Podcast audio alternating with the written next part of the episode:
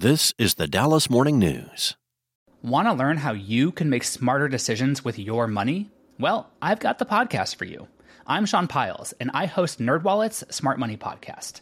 Our show features our team of nerds, personal finance experts in credit cards, banking, investing, and more.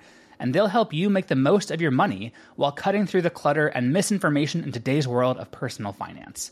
You'll get clarity on strategies to help you build your wealth, invest wisely, shop for financial products, and plan for major life events.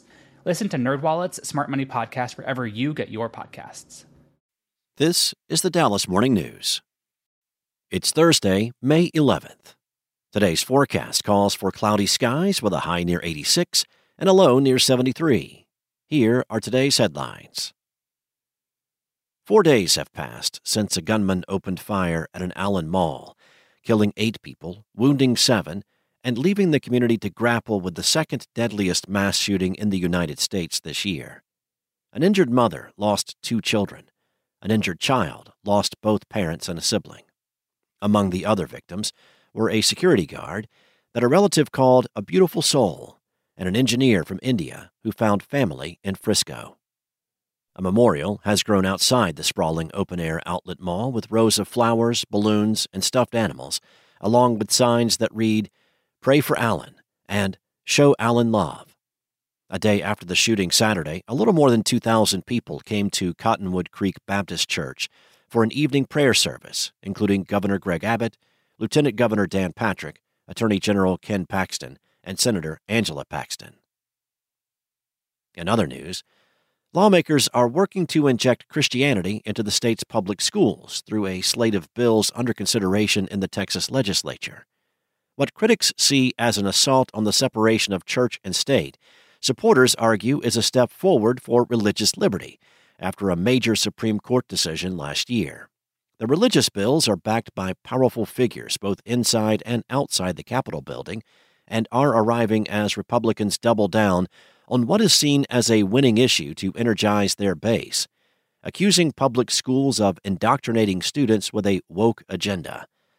But despite outcries of indoctrination, opponents of the bills warn that they place a premium on promoting a religious viewpoint to children.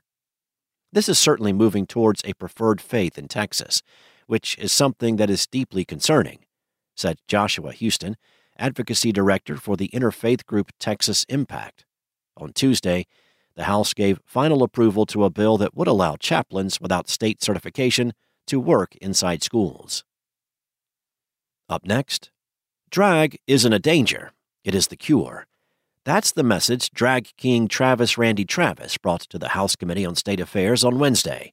During debate on a bill pitched as a way to ban children from drag shows, the Austin based artist and nurse technician said performing in drag has helped ease the pain of seeing patients suffer and die during the COVID pandemic. Lawyers, business owners, parents, queer Texans, and drag performers turned out in droves to oppose the bill. Of the 385 people signed up to testify as of mid morning, 350 were against it. After more than two hours of testimony Wednesday, the committee recessed to convene a meeting of the full House. They'll return, likely early Thursday morning, to hold another 40 minutes of the debate before moving on to other legislation. And Dallas plans to take over ownership of vacant land in Lake Highlands and lease it back to a developer to get a stalled affordable housing project built.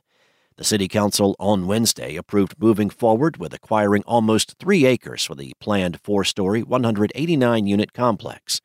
But nearby property owners say they're ready to sue the city to stop the Cypress Creek at Forest Lane apartments from going around deed restrictions that have blocked progress on the Northeast Dallas complex for two years.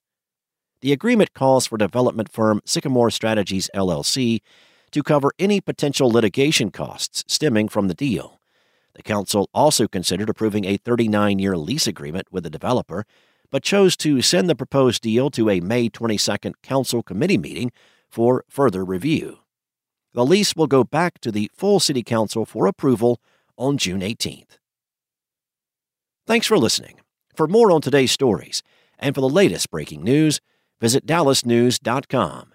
And don't forget to check out the Dallas Morning News Rewards Program for our virtual events. For more info on upcoming events, please visit rewards.dallasnews.com. Enjoy your day.